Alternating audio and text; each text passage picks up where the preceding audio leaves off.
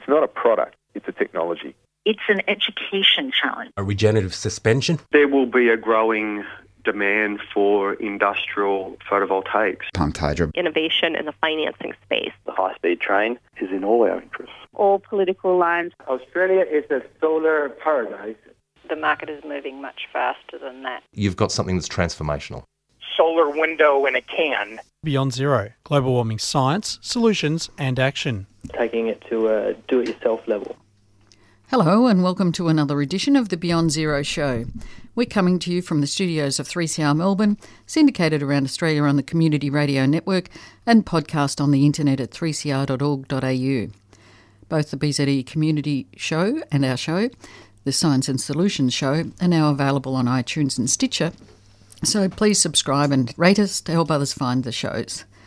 My name is Kay Wenigal, and today I'm joined by my co host, Kira Rundle. Hi, Kay. Hi, listeners. In the studio today, again, after a short break, we have Alan Pears, AM, who is one of Australia's best regarded energy efficiency experts. Today, we'll concentrate on how local governments can become more focused on managing energy and climate change. Alan was involved in the Cities for Climate Protection program, which was an Australian local government program initiative that ran from 1997 to 2007. Hi, Alan. Thanks for joining us. Hi, Kay, and hi, Kira. Alan, not only were you involved in that work, but you've also been involved in other work for local government. Oh, yes, I've dabbled around with uh, quite a few local governments, and in fact, a well known consultant, Denny Green, and I uh, developed the feasibility studies for both the Moreland Energy Foundation and the Yarra Energy Foundation over the years. Wow. What, what sort of, this century was it? well, no, the Moreland one was 97 or something, I think. Oh, right. um, it, it concurrent with the other work you were no, doing? Oh, well, well, I've done quite a lot across the spectrum, in, Mm. including the work with the Cities for Climate Protection program, which was developed by the Commonwealth Government and uh, implemented uh, by the ICLEI. Uh, ICLEI, what's ICLEI? Uh, International Councils for mm, I can't Something like remember that. now. But ICLEI was their Australian base was in Melbourne, so Mm. I helped them with default indicators of greenhouse gas emissions, so that councils could develop initial inventories of emissions and things like that. How many councils were there involved? Uh, well, it was nearly 200 uh, Wow. over the program, so it was a very widespread program. I wouldn't say there was a lot of implementation, but there was certainly a lot of awareness raising and development of carbon inventories and production of very good resources. What did they actually get to do? What, what were you advocating? Well, we produced a manual for, for example, managing energy in local government in 1999. And in that, what we tried to do was get organisational, practical commitment to climate action instead of high level, warm, fuzzy, good in intentions type stuff. And so our, our manual actually had we, we identified all of the functional groups in the council, like the community services group and the corporate support people and the information systems people and the finance people, all those different ones. And then we produced worksheets for all of them, telling them all the things they could be doing to support a low carbon future. And I think that was important because what, what every organisation tends to do is they set up a sustainability team or one person, Mm. and then everyone else in the organisation says, "Oh, good, I don't have to do this stuff. they that's their job," you know.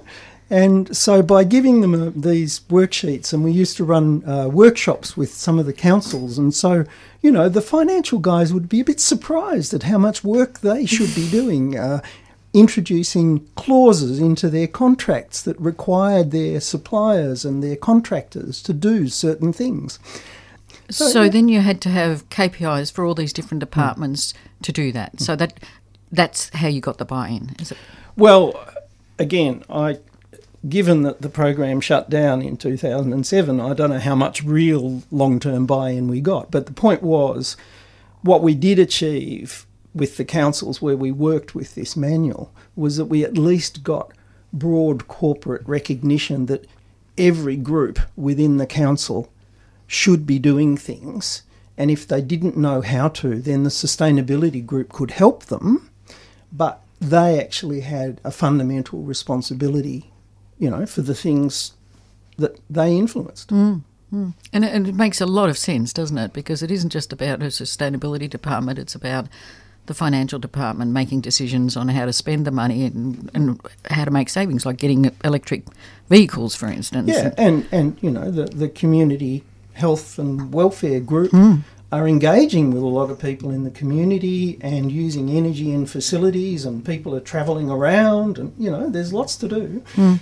But, yeah, and I don't understand at the moment where different departments where the responsibility is. So if you have a sustainability department, can they oversee the actions of other departments, or are they sort of do they have to report back to the councillors, or well, well in, in, a council, you've got a management structure of permanent employees, and the susta- the sustainability people are often fairly junior, actually.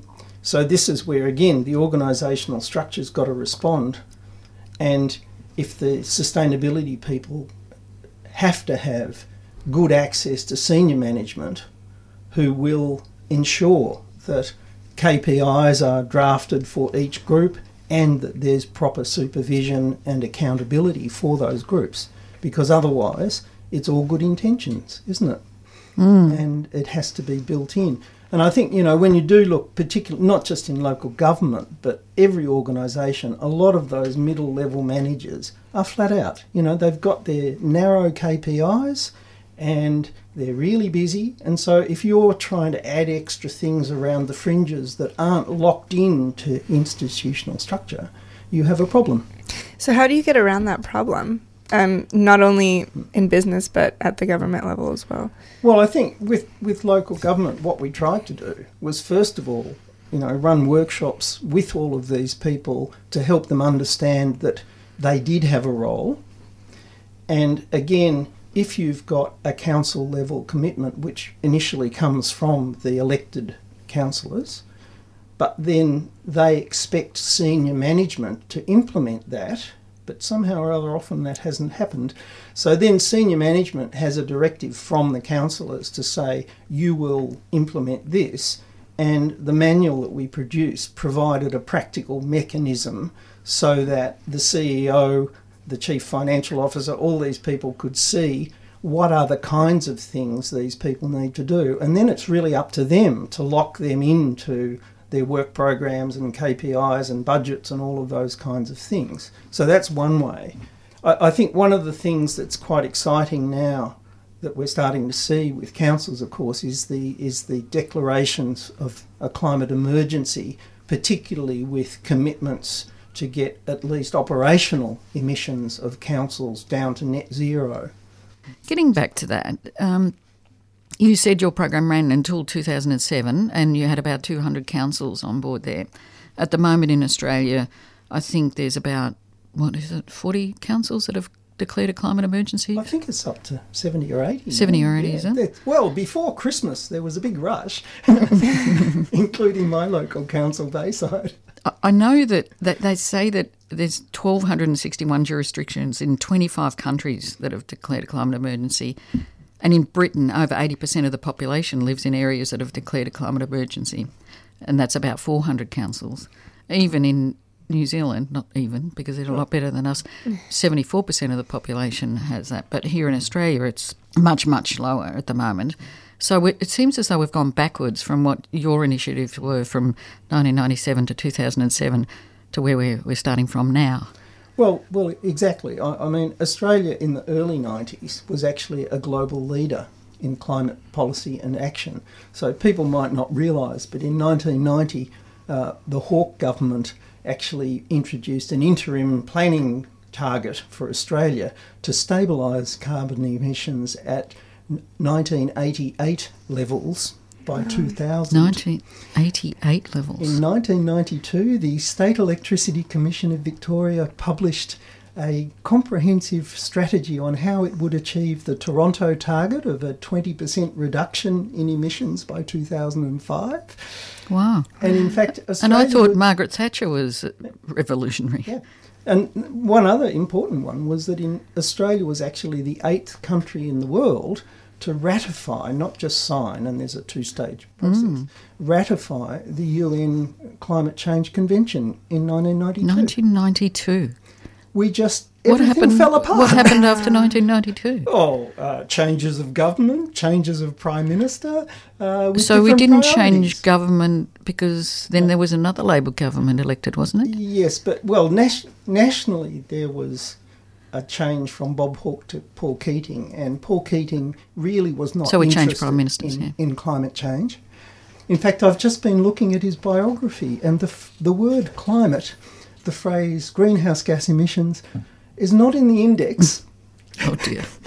But in Victoria, of course, the Kennett government came in and sold off the SEC, shut down most energy efficiency and renewable Mm. programs, and that was then followed by other states. That was where the rot really set in then. Yeah, well, yeah. So basically, 90, end of 1992 was the big disaster for climate policy in Australia. What was the rationale for that? Oh, markets are really efficient. Oh, it's all market driven. And the private sector is so much smarter than the public sector. So, Ellen, just before the show, you were telling us about, uh, we- we've just been talking about the number of councils that have declared a climate emergency. You were telling us about Bayside, yeah, well, just before Christmas, Bayside Council, which, is in, in- Victoria, in, yeah, in Brighton sort of area. suburbs, Yeah. Um, so Bayside is not considered a radical council by any No. means, uh, but they unanimously declared a climate emergency uh, due to a great effort by the Bayside Climate Change Action Group, led by David Rothfield, who, who did an amazing Ex BZE person. there you go. Um, did an amazing job. But the exciting thing for me about that was that, well, one, it was unanimous. Two, they actually committed to zero net emissions for council operations from 2020. Now, that's a lot better than 2025. That's now. That is now. And the thing about that is that clearly they're not going to cut all their emissions to zero this year, so they're going to have to buy carbon offsets. And once you commit to zero emissions and buying carbon offsets, you effectively put a carbon price on all of your emission related activities because if we don't reduce that emission, we have to buy an offset. And so what it's actually a good underhanded way to get a carbon price into a local government organisation, and that then starts to be a driver for all of the organisational units, even if they're not particularly interested in climate or anything like that, because it's it's affecting their bottom line. Did they realise they were doing that?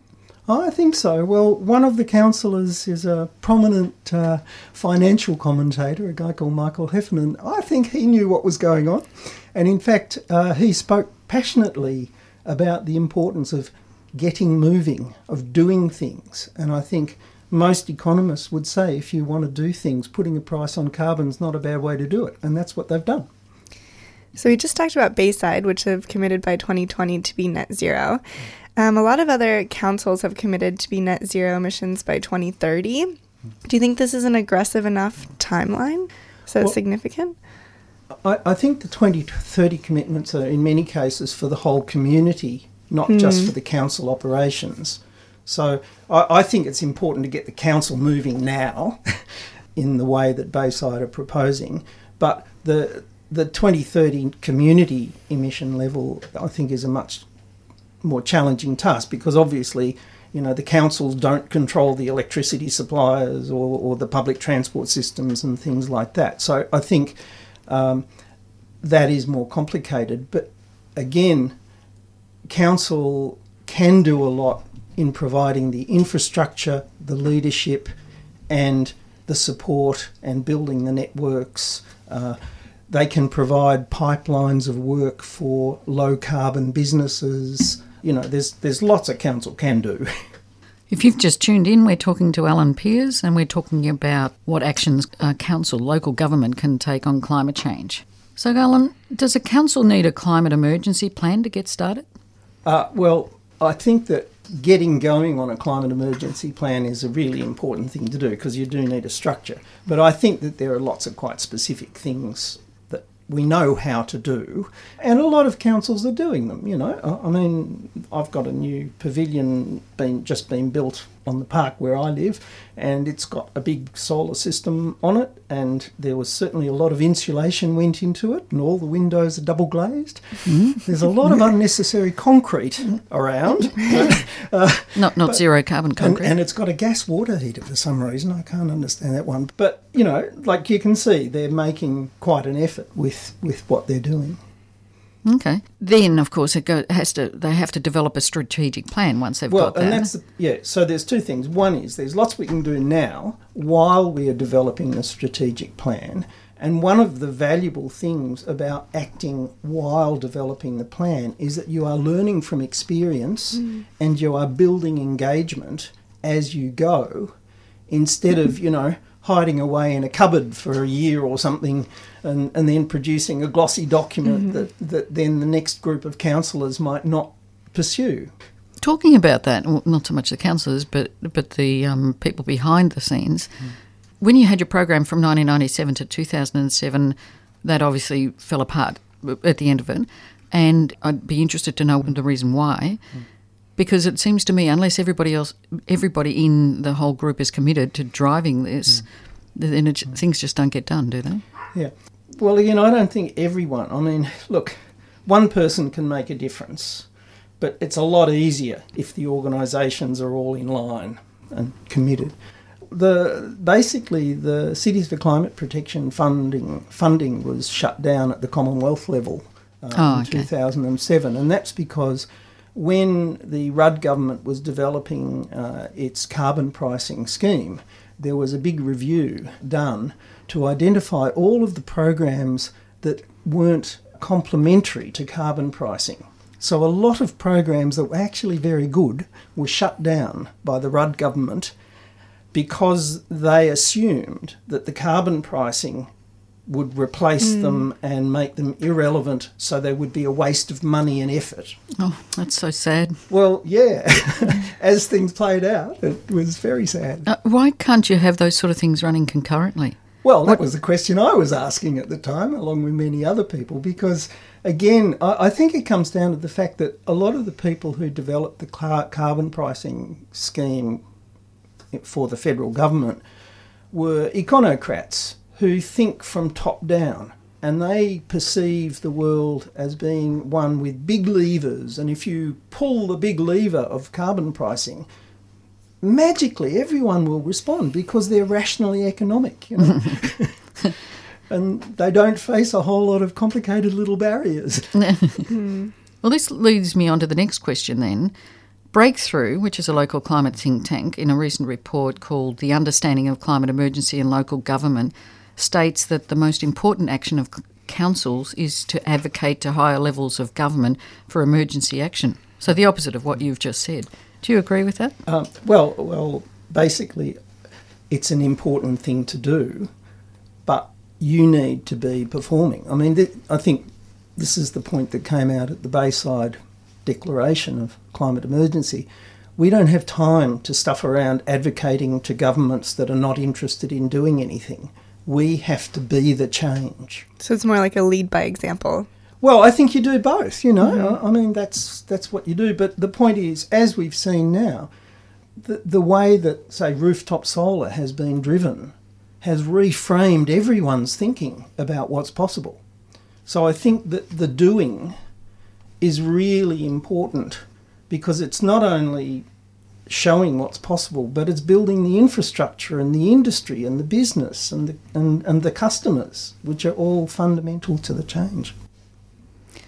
Well, the thing is now that we d- we are running out of time, so we have to do something very quickly. As you say, people have to act, and they have to act right now. Again, it's one thing to call a climate emergency, but you just have to do something. And I, I just don't feel as though we we understand what it is we have to do. Yeah, well, again, I, I think a lot of the policy work and, and ideas and programs even are fairly long term. And I think we have to focus much more on fast transition solutions. And there are lots. For, for example, a lot of people say, oh, well, my hot water service is not very old. I'm not going to replace it with a, a heat pump. But in the old days, when we had lots of existing electric water heaters and we wanted to go solar, they used to have what they called a five way adapter. And you can still get these, Mm. and you could then connect your solar system into your existing hot water tank. Now, those five way adapters would work perfectly. So we can do that right now? plug-on heat pump. So you could do that and keep your old tank and just Right add now? add the heat pump right now. And again, data analytics are moving really fast. And uh, for example, one of the big energy retailers, if you tell them all about your lifestyle and your appliances, will give you quarterly updates using machine learning and data analytics to tell you how you're using energy and flag problems you might have. So there's all of this stuff coming through where with data analytics, we can identify poor practices, inefficient appliances, all sorts of stuff to replace it now because it's faulty. It's it's a problem. We can fix it now. So likewise, uh, Peter Newman from Western Australia is very keen on on the trackless tram, and Mhm. again, this is the idea of how can we quickly get public transport infrastructure in. And a trackless tram is like a really, really long, multi-articulated bus that carries lots of people, and it's We'd have to tear up all our tram tracks. No, no, you can put it on all the ones where we don't have trams. That's the point. All the roads. We've got So lots we of have places where we still don't have trams. We can use Uh, these. instead of buses? Um, yeah, um, and they'll carry a lot. Or we more could have people. electric buses. Yeah. Likewise, in Beijing, what they've done is just fence off one lane of a lot of their roads, and that's the low-speed vehicle lane. So that's for the e-bikes, the e-scooters, the e-skateboards, the, the tiny little micro cars for the disabled people, and you know, the Well, uh, the tiny micro freight vehicles. Be- because they they're so scared of uh, ice vehicles and big trucks. I know Mm. you do have to have a separate lane for these sort of vehicles. Well, this is a key point: is that councils need to be recognising the barriers to, to community Mm-hmm. Mhm. change and feeling safe while you're using all of these new kinds of vehicles is really important. Well, that is, really brings me to another question. Then, all these things that councils don't know about, how do they find out about them? How do they find out what they have to do? That's a good question. well, they can listen to BZE. they can, you know, Read your find reports. a copy of this manual of ours. And uh, and I think you know that's what we have to we have to shift the projects that people are doing in councils towards what do, what can we do fast, and work with state government and others to, and business to, to get onto it. You also mentioned big data and that there's a lot of information that we've already collected, but we maybe don't know how to analyze it or extract useful information from that. But there are companies out there that are really, really good at Yes. doing that, especially for big corporations. Um, do you know of any kind of push for government to start using this big data that we already have access to? Well, the Victorian government does have a team trying to work out what how to make better use of our smart meter data. so there is some progress. How long have the smart meters been in place? Oh, I don't know. Quite a 20 few years or now. Uh, Um, Ten years at 10 least. years? yeah. So, um, so we have a lot of data there, and uh, also there are some great startups uh, that have been emerging who are applying, like they're coming from outside the energy and climate Mhm. space, and they're data nerds, and they they do amazing things with data. So we Mhm. need to encourage them too. Uh, you had an article, Alan, in the what was it called? The Pearls and pearls and Irritations. irritations. I love that. Menadue's column and uh, or website. Can you tell us about that article? Okay. Well, uh, the Pearls and Irritations column is uh, website's really interesting because a lot of former public servants who know where a lot of skeletons lie Oh. write write for it, so it's good. Uh, so that I guess there's two things. One is to highlight that most people don't understand exactly what the government's Paris commitment is, and it's actually a lot easier to achieve than most people realise. Oh, and I think the government realises. the government, exactly, the government knows what it's doing, and they are being very good at confusing everyone about exactly what their obligations are. Mm. And their obligations are nothing like what we should be doing, of course. so that's that's a key thing. And the, the, the second element was really about we need a transparent, visible, I don't know, registry or something uh, so that state governments, councils, businesses, communities who are really acting can be clearly recognised for what they achieve so that the federal government can't continue free riding mm. on the good efforts of so many Australians and pretending that they're doing a good thing when in fact in many cases they're the problem. So they're not doing anything and all of us are doing a whole exactly. lot of things. Exactly, they're free riding on mm. all of our work. Mm-hmm. So we they should be exposed. Well, uh, but they're actually claiming credit because I read just now that um, emissions have started to go down again. Yeah. So, and well, they do because claim of, the credit, because, but it's not because of them. Mm. well, apparently it's because of the drought, and there's there's no. Well, that's part of it. Yeah. yeah which has been a big factor. Yeah. But but you know the ongoing growth of renewables, and in fact we are actually becoming more energy efficient. Just no one's noticing it. Um, so there's a lot going on, and they're claiming all the credit for it. And the state governments and local councils, businesses, everyone's doing lots, and they're not getting recognition for it. And the government is effectively taking the credit unfairly. On that happy note,